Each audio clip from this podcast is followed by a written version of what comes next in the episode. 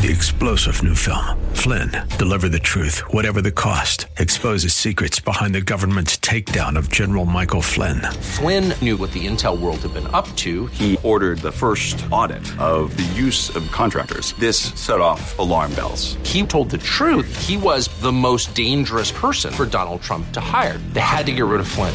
Flynn, Deliver the Truth, Whatever the Cost. Available now. Watch it today. Go to salemnow.com. Salemnow.com. And now back to Lifeline with Craig Roberts. Since 1965, the Bay Area Rescue Mission, of course, they are a group of people that have known what homelessness looks like and have taken important steps to address it. Ron Hall knows what homelessness looks like and the impact that it can have on an individual. Ron, tell us about your first encounter then with Denver Moore. Well, um, after the first day when he threatened to kill everybody in the room, and then the security guards dragged him out of there, at the insistence of my wife Debbie, uh, she asked me every morning before I would go to my art gallery uh, or to my ranch. I was kind of dividing my time between the two of them. Uh, she would ask me to go dr- take a drive through the inner city and just see if I couldn't get him in my car to uh, find out what his story is or was, and, and find out if to if that story and, and, and his wisdom, you know, really matched up with her literal dream that she believes from God. But and so I did. I uh, every morning I would take a drive right in the inner city, and usually I would see him because he lived by a dumpster uh, near the mission, uh, near, near the homeless mission, which is a rescue mission, uh, just like the one in the Bay Area. And um, and but he would see my car or my truck pull in, and he would take off back in the woods, what they call the hobo jungle. And uh, so I would report that I had seen him. And uh, but anyway, it took me five months to get him in my car. And uh, that's a long story. If you read the book, same kind of different as me, you would know it's a roller coaster ride that ended up with him in my car one morning. And uh, so we went to get some breakfast. I found out that he had grown up on a plantation in Louisiana in the late 30s and uh, through the through the 1940s, and and uh, when he was 16 years old, uh, he was roped and dragged by the Ku Klux Klan for helping a white woman change a flat tire on the plantation. And on that day, uh, the Klan extracted a promise from him that he would never again uh, look a white person in the eye or, or ever speak to a white woman.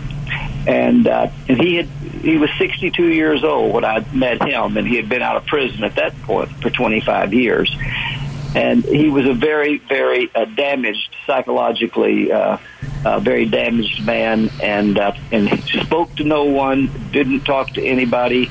Uh, he was just a, a loner, and uh, and what people considered crazy. Except uh, he was also an enforcer of of. Uh, if anyone else tried to beat up someone that was uh, weaker than them, uh, he would extract justice with his baseball bat on them. So he was he was considered crazy, but he was also schizophrenic. So, but uh, anyway, that's uh, uh, when I get him in the car. You know, he asked me, he says, "What is it you want from me?" And I said, "Hey, man, I just want to be your friend." And he looked at me with this incredulous look, and he said, "You want to be my friend?" And I said, "That's it." And uh, you know, I was just actually lying to him at that point because I was just doing that to please my wife Debbie to to you know fulfill this promise I'd made to her.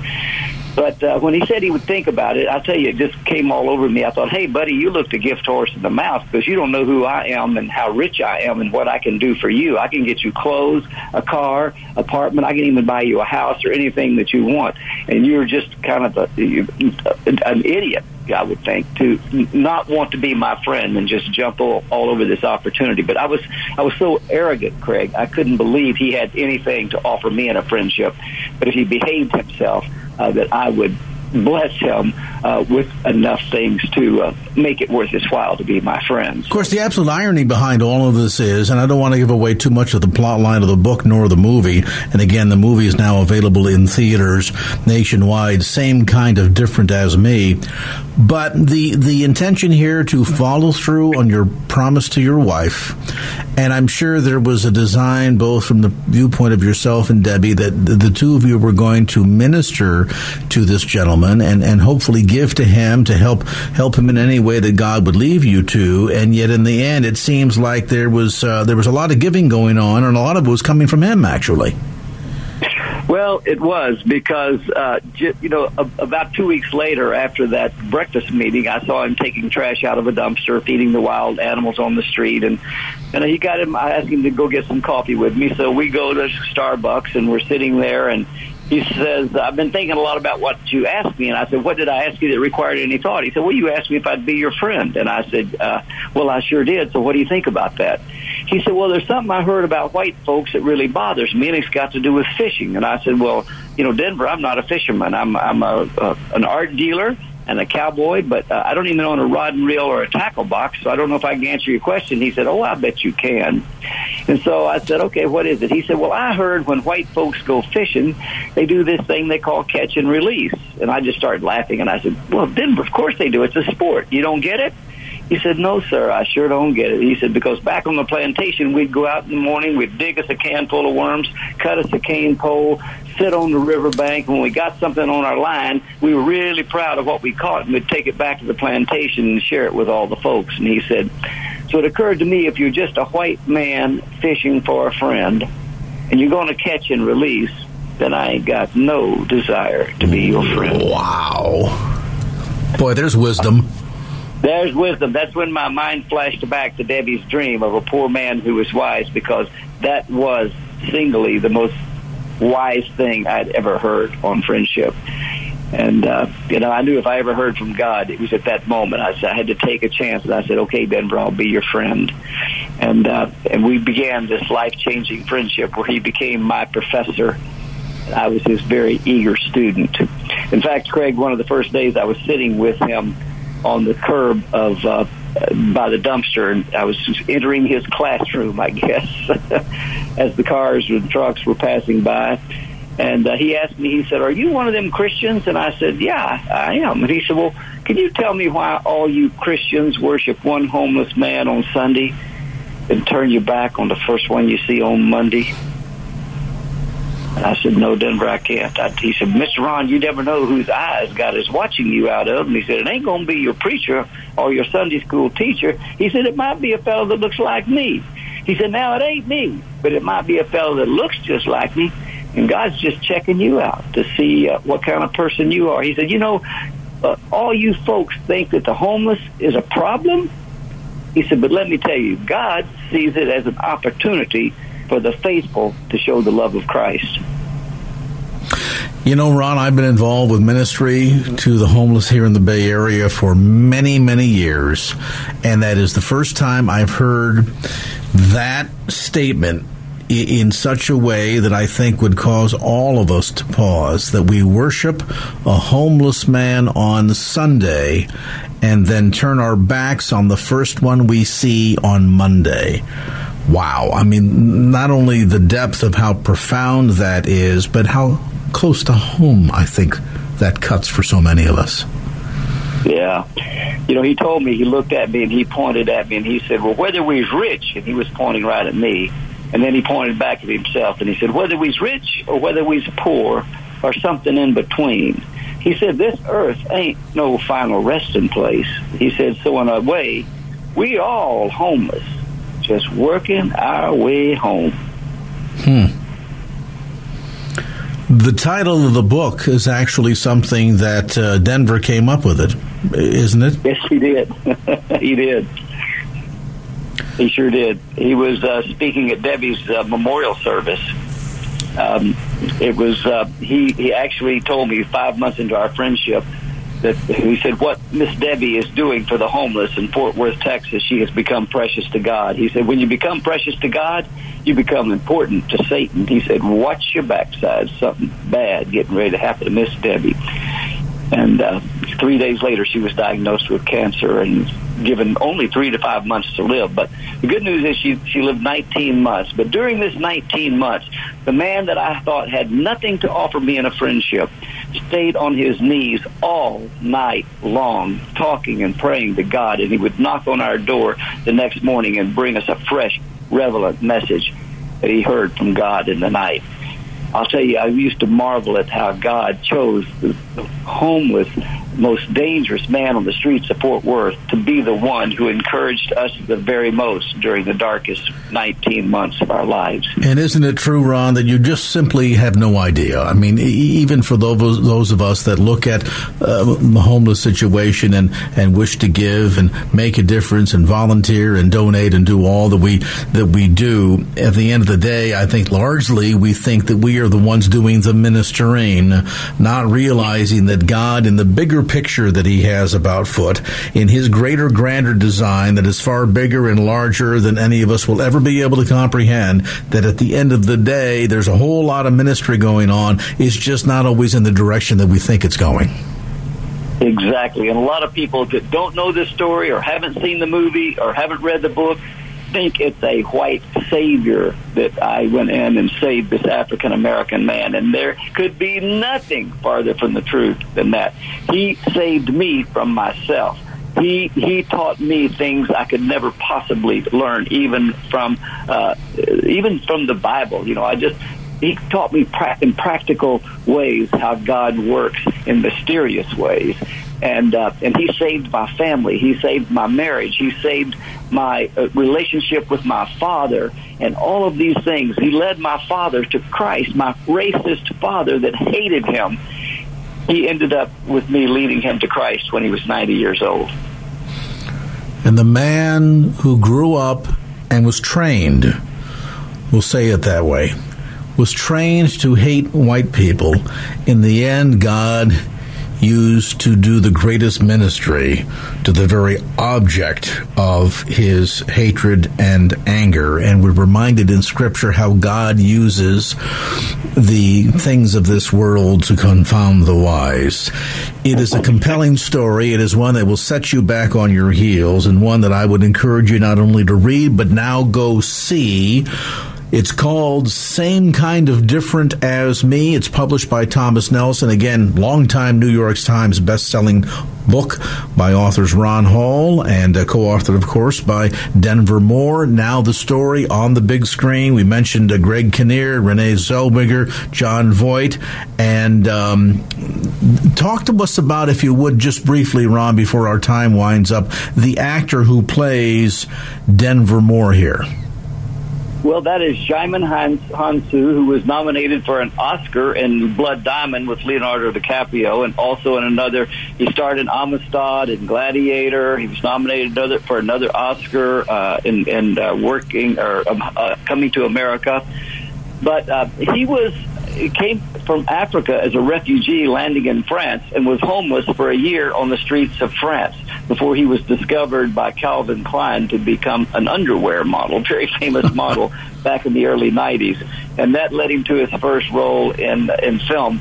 But uh, he is one of the most extraordinary uh, actors ever. And we've had uh, several uh, critics who love this film said that he deserves an Oscar for his performance as my late friend Denver Moore. And. Djimon Hounsou certainly brings so much life to to the role and to the story, and we appreciate Ron you continuing to uh, breathe life into this story of your experiences with Denver and the way in which God um, set out in this very special mission, uh, thinking that uh, I guess at a level you were going to minister to him, and God had a whole other plan going on.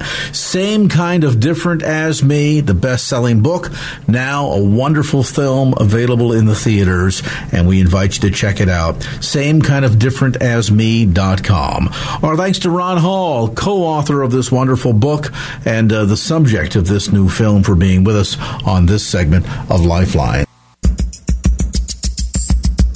And now back to Lifeline with Craig Roberts. There is an idyllic formula for life, and I think we all know how generally it goes. You have school age crushes, you fall in love around the age of 17 or so, then you're off to college by 18, you marry your high school sweetheart by 22, buy a home, raise a family, retire, you die, and someday you're buried by your surviving children. That's the idyllic formula. Of course, we know that, contrary to that, life often hands us something quite different. And when that formula falls out of order, it can create a tremendous amount of pain it can cause people to be stumbling in their relationships, both spiritual as well as with their relationships on the horizontal plane. How do you go about recovering from life when it happens out of order? Joining me today in studio is Pamela Prime, author of When the Moon is Dark, We Can See the Stars. And Pamela, welcome to the program. Thank you, Craig. Your life kind of happened out of order, in a sense. It did. Particularly so, and I think that every parent who's heard of these stories immediately gets that sort of quickening in their hearts that, oh, I never want that to happen to me. That sense that we are supposed to be buried by our children. We're not supposed to bury our children. Mm-hmm. And yet that happened to you not once, but twice in a relatively short period of time and then compounded with a divorce after many, many years of marriage. How did all that impact you in terms of your viewpoint on life and your relationship to God? Well, Craig, really, the reason I wrote the book is to support people who go through difficult times in their life and to let them know that there, there really is light at the end of the tunnel. I feel so blessed by God to have a life that is filled with joy, uh, regardless of the fact that I have had suffering and I wanted to share that with people and give people hope and also support people who are going through something at a particular moment that they may have read the book or be reading the book. You describe your experience as feeling lonely and isolated.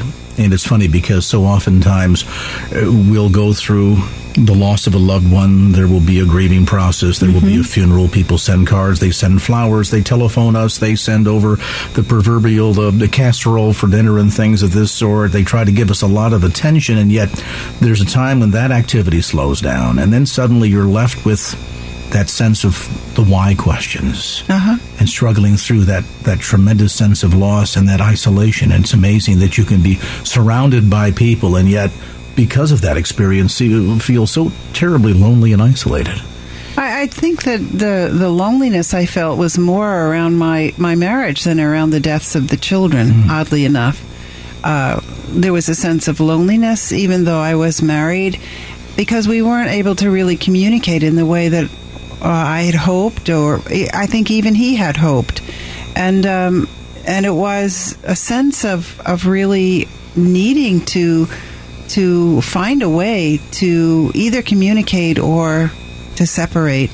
And um, I, I think I, I sometimes would say to myself that having to go through a divorce was almost more painful because it was a, really a dream that was just completely broken and I wasn't able to live out what I had hoped. I have always believed that the children are gifts from God. I have five children two of whom live with God in the spirit world, and three of whom I see very often and who have grandchildren.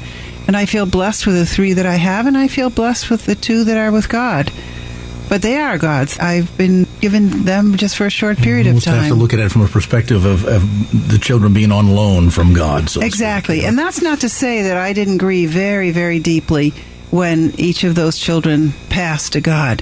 You mentioned about that tremendous sense, though, of isolation and loneliness over the marriage. And it's yes. interesting because, as much as I point to um, how we will have a grieving process, and, and culture provides for mm-hmm. uh, sympathy cards and acknowledgement yes. of the loss and things of this sort, but that really doesn't happen around a divorce, does no, it? The death it of doesn't. a marriage, you don't, no. you don't get, people don't send you cards, you don't no. get flowers. I think people who have had to go through divorce really understand that no one would do that uh, unless they absolutely had to. That it's a it's a very painful thing to have to do, and um, I often I often think, what if I didn't have to do that? What if if the marriage were still there? And yet it it wasn't, and I have to acknowledge that it was just the way it was meant to be. Was it important for you to come to a point in life, Pamela, where you grieved for the loss? Oh, I that? grieved deeply. I grieved deeply even before uh, I I separated from my my husband because I could see it coming, I could feel it coming, and there was some way that you know it's like a wave we couldn't stop it, and um, I, I would cry myself to sleep because I knew that's what I was going to have to do. A lot of people go through that experience, be it the loss of a loved one that's very near and Yes. dear, or a marriage, and those past injuries, those old wounds, they, they continue as, as untreated gaping wounds that continue to fester and oftentimes hinder our spiritual progress and certainly hamper our relationship with God and with others. Did you find yourself going through that? What what sets you on the spiritual journey that you took to sort of get reconnected with God in a deep way and to go looking for, for a lot of the answers that you sought? Well, when Maggie died, she was four months old. I really wasn't involved in spirituality. I went to church every week and I had a relationship with God that I think was significant.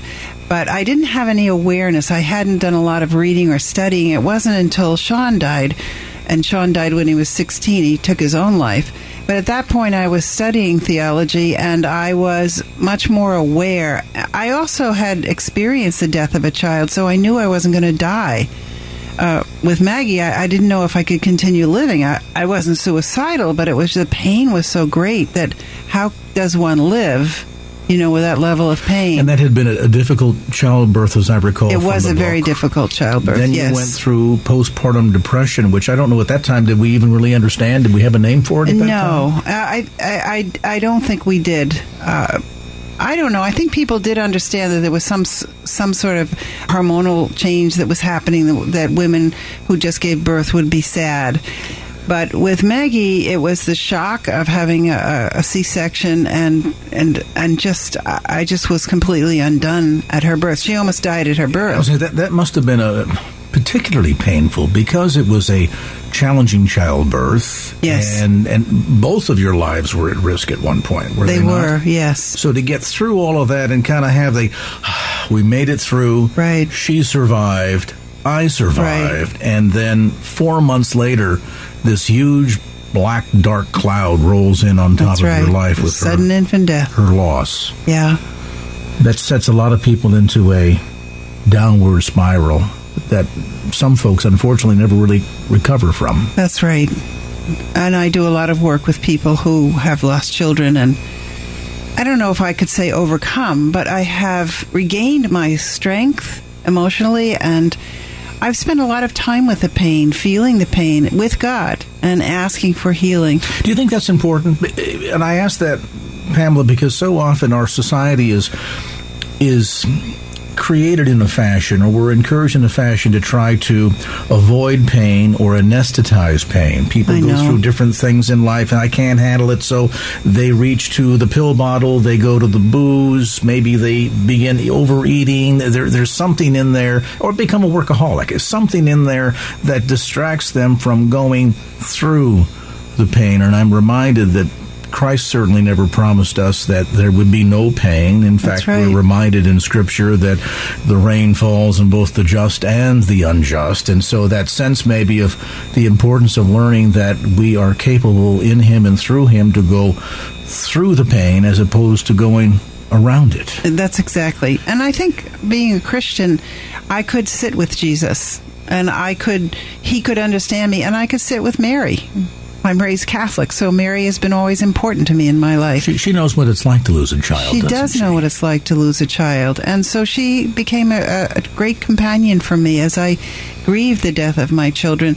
And w- with Sean particularly, I, I think I had the wisdom to understand that if I didn't feel the pain and allow myself to really experience it, that I would never be to the other side. I mm. would have done something to anesthetize myself. and it becomes a, a major stumbling block, doesn't it? I mean, if you, if you don't go through the grieving process, if you don't, in a sense, legitimize the pain, sometimes we want to hide it because we don't know how to handle it, or society is telling us to buck up, hang in there. Exactly. I bet there were people that said, "Well, now Pamela, but you still have three other children. What Oh. about them? Yes. Is this somehow you're going to have that, uh, Or- you know, uh, slap on the forehead moment and say, "Oh, of course, what was I thinking?" Right. People sometimes just don't really understand, do they? No, and they so, in don't. their in their effort to try and be kind, they're actually heaping more more coals upon our heads unwittingly. Well, you, you said it in the beginning that uh, this losing a child for many people is their worst fear, and so they don't want to see you in pain. So, gosh, it's been a year. Aren't you okay? And it's uncomfortable for people to be with other people who are grieving, especially if you're not willing to feel your own pain. You don't want to be with people that are in pain. I have a lot of compassion for people who are grieving because I felt my pain. Not to say that I, there won't be another moment where where I'll experience an aspect of my past that I need to spend time with God with because we never know when we're finished. We never know when, when everything has been healed. Uh, but I, I do have compassion for people because I'm not afraid of pain. Pain has transformed me. If you've just joined us, my guest today is Pamela Prime, author of When the Moon is Dark, We Can See the Stars. We'll take a brief time out, come back to more of the conversation as this edition of Lifeline continues. And now back to Lifeline with Craig Roberts. Welcome back to this edition of Lifeline.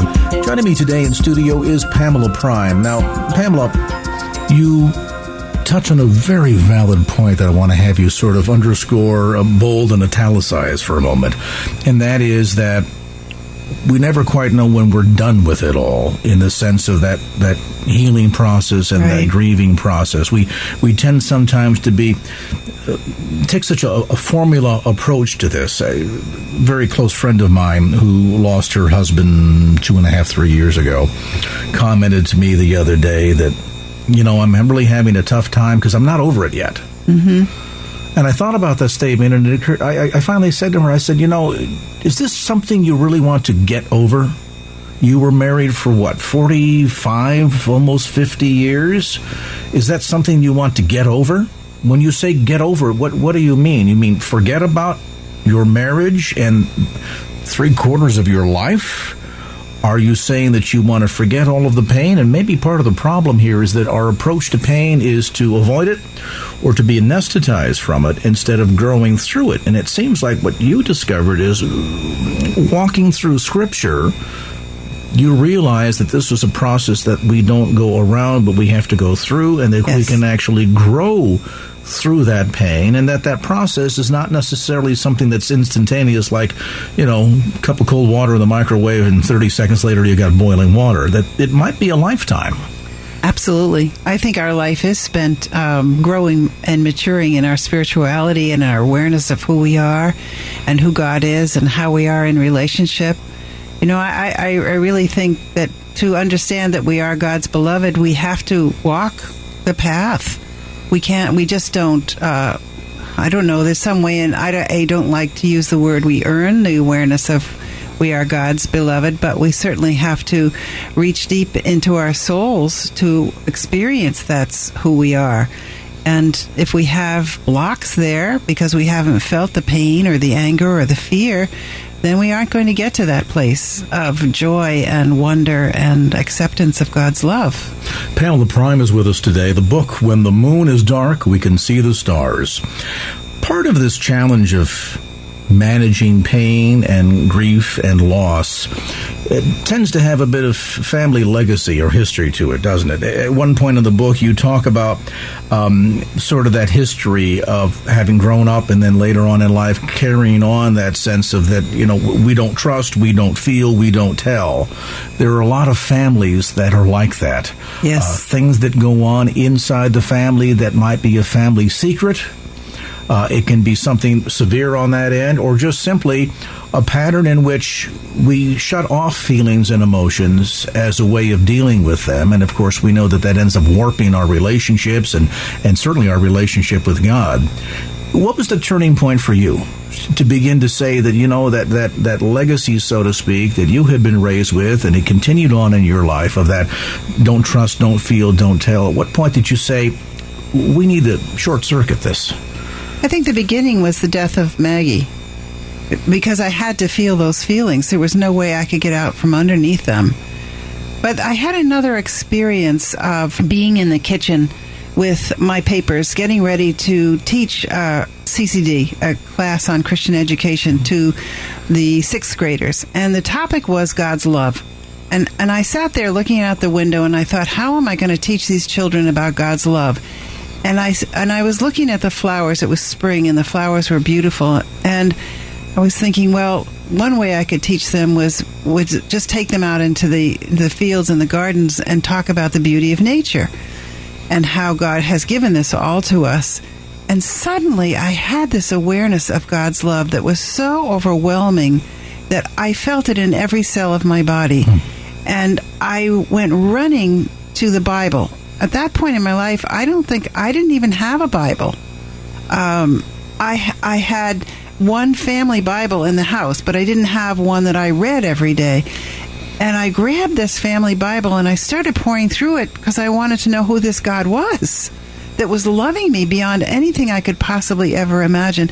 And I knew at that point that it wasn't just me, that it was everyone and everything in creation, that this love was just beyond anything that I possibly had ever experienced Our before. eyes sometimes get blinded to that, like the proverbial horse with the blinders on. We mm. see down, just down that narrow Yeah. tunnel of the road ahead of us. And you know, you would think of the example that you'd say, how do we demonstrate God's love when there's so much pain in the earth and there's so much suffering? Exactly. To try to explain to a young child who could, as you're talking about God is love and what we see demonstrated of God's love through the sacrifice of his son in scripture, who couldn't readily raise a hand and say, but wait a minute.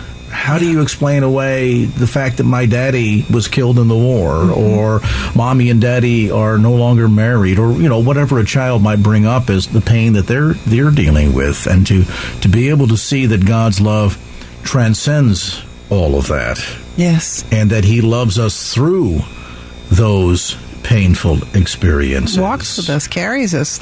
I mean, tears with us.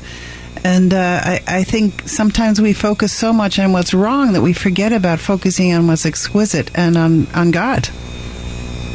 Do we have to work hard? Uh, That passage in Scripture comes to mind labor to enter into his rest.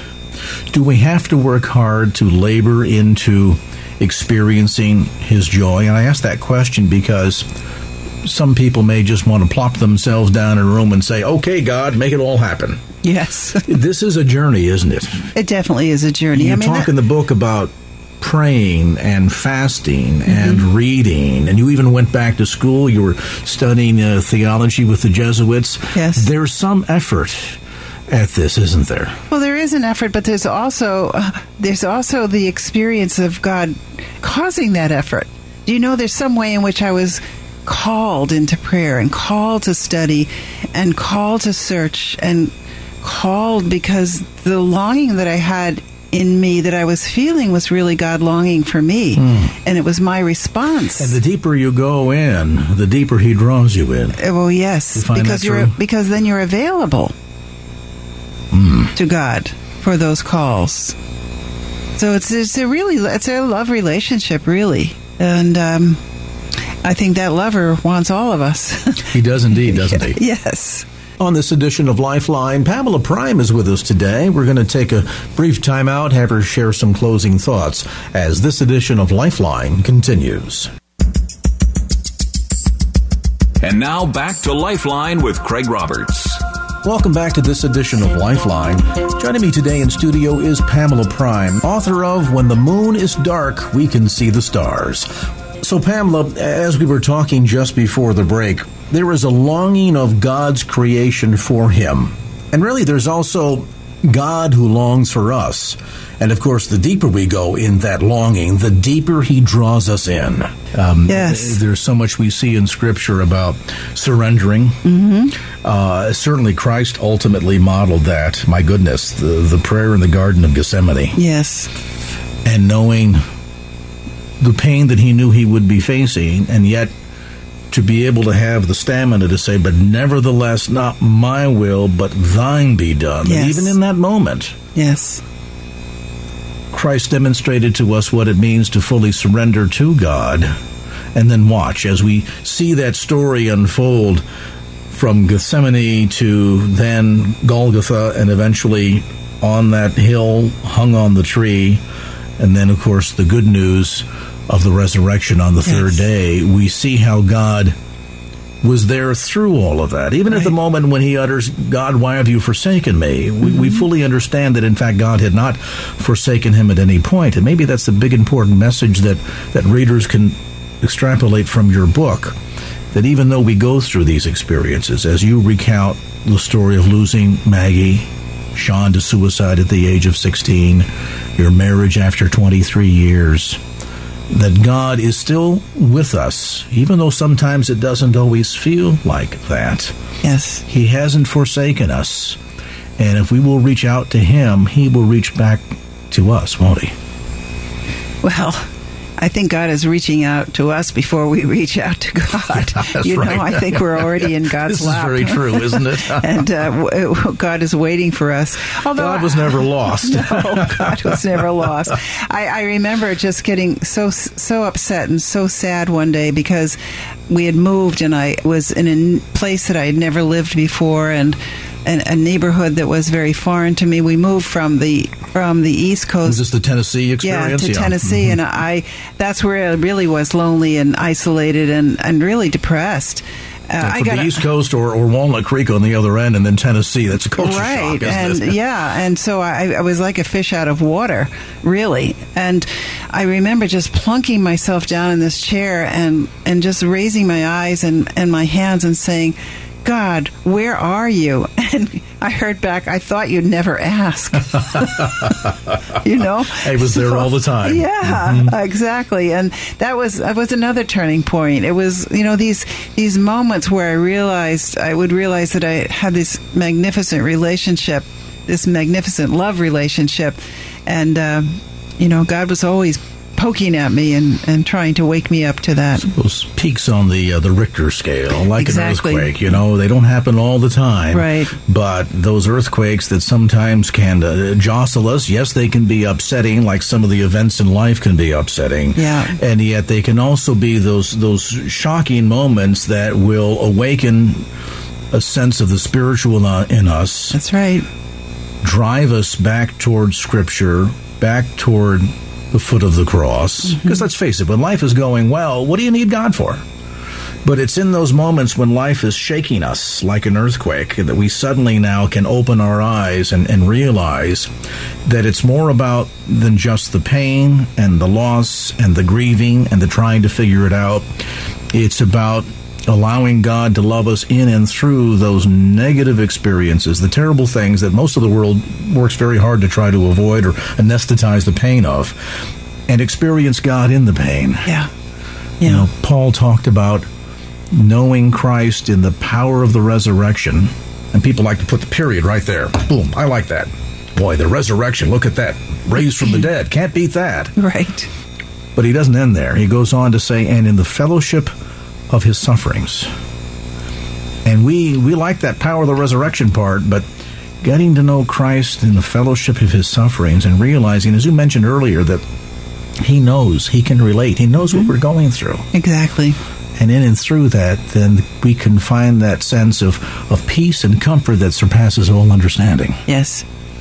Yeah. And that certainly has been your experience, hasn't it? It really has been my experience, and that's really why I wrote the book because I feel very blessed. I I find now, I mean, I don't know what's going to happen tomorrow, but majority of my prayer is a prayer of gratitude uh, because of my life. I just feel deeply blessed. I have a beautiful marriage and live in a beautiful part of the world, and I don't know. God is just blessing me.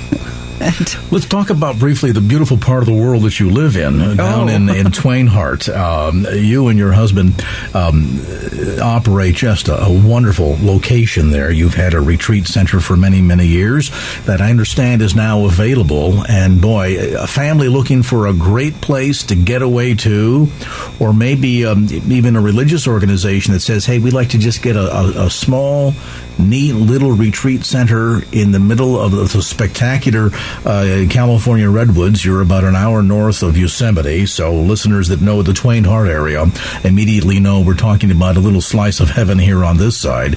Um, you've got a beautiful piece of property there. Tell us a bit about it. Well, it's uh, it's five acres, and um, when Dave and I moved there, we started to recreate it. It had fallen into great disrepair, so we rebuilt the house uh, completely, really. I think there was one stick left by the time the contractor got in and started ripping things out. Um, and so we built a beautiful home, but then we built a tree house that's 35 feet above the ground, and um, that was all architecturally designed and built by a by a man from Maine who we brought to help us build this. And the community built it on the ground, and we lifted it up with a crane. Uh, we've had a lot of fun on the property. The property has a lake that's all spring fed and it has a stream that goes through it. And then we have another guest house that's on the lake that it floats on the lake. It has a float and uh, these buildings are yurts. We have a writer's studio and we also have another yurt that was really our chapel. And um, we did healing circles every month. And you've done a lot of writing there on the property, too. I have. I, I moved there to write, and so that's where I wrote the book. So it really is is the kind of environment that can allow you to get away from the madness of uh, of all the, the busyness of the big city, so Yes. to speak. And and you know what better place if you're looking to reconnect with God or go deeper with God than Yes. to get out there in His creation, Right. where you suddenly realize that sparrows cast shadows when the sun is in the right direction, um, and that there's other noise than the sound of passing fire engines and helicopters and the airport nearby, and really be able to kind of just bask in the glory of that creation. Yes, it's beautiful. It's very peaceful. People say when they come on retreat, uh, we have three guest houses for retreats. They say uh, this place is magical, or they say it's so peaceful. And we've had, I think that the place has just grown in terms of its sense. You know, when you go in a church, you feel really a beautiful energy, mm-hmm. and I, I think it's because people pray there. And many, many people have come to the property and, and prayed and meditated and done retreats. So you feel that energy on the property. Aside from the fact that the trees and the water are exquisite energetically, and the birds and all the little animals that live there. And as beautiful as a, a chapel can be, it's still made by the hands of man, and yet you're you're in a chapel there that is literally created by the very hand of God Himself. Exactly. Can't really compete with that, can No, you? you can't. Folks want to get more information. Um, I'll send you to the website, twobearsdancing.org. That's twobearsdancing.org. And I want to thank Pamela Prime for dropping by and sharing today. Been great to visit with you. Thank you, Craig. More information again on the web, twobearsdancing.org. Well, that's going to do it for this edition of Lifeline. Thanks so much for being with us. And if there was anything you heard on today's show that you'd like to hear again or share with a friend, grab a copy of the Lifeline podcast. Simply log on to kfax.com. That's kfax.com for the Lifeline podcast. Our producer is Wanda Sanchez. I'm Craig Roberts. Till next time round, remember, just don't keep the faith. Get out there and share it and make it a great evening. So long. Opinions expressed in the preceding program do not necessarily represent the views of the ownership, staff, or management of KFAX. Copyright Salem Communications, all rights reserved.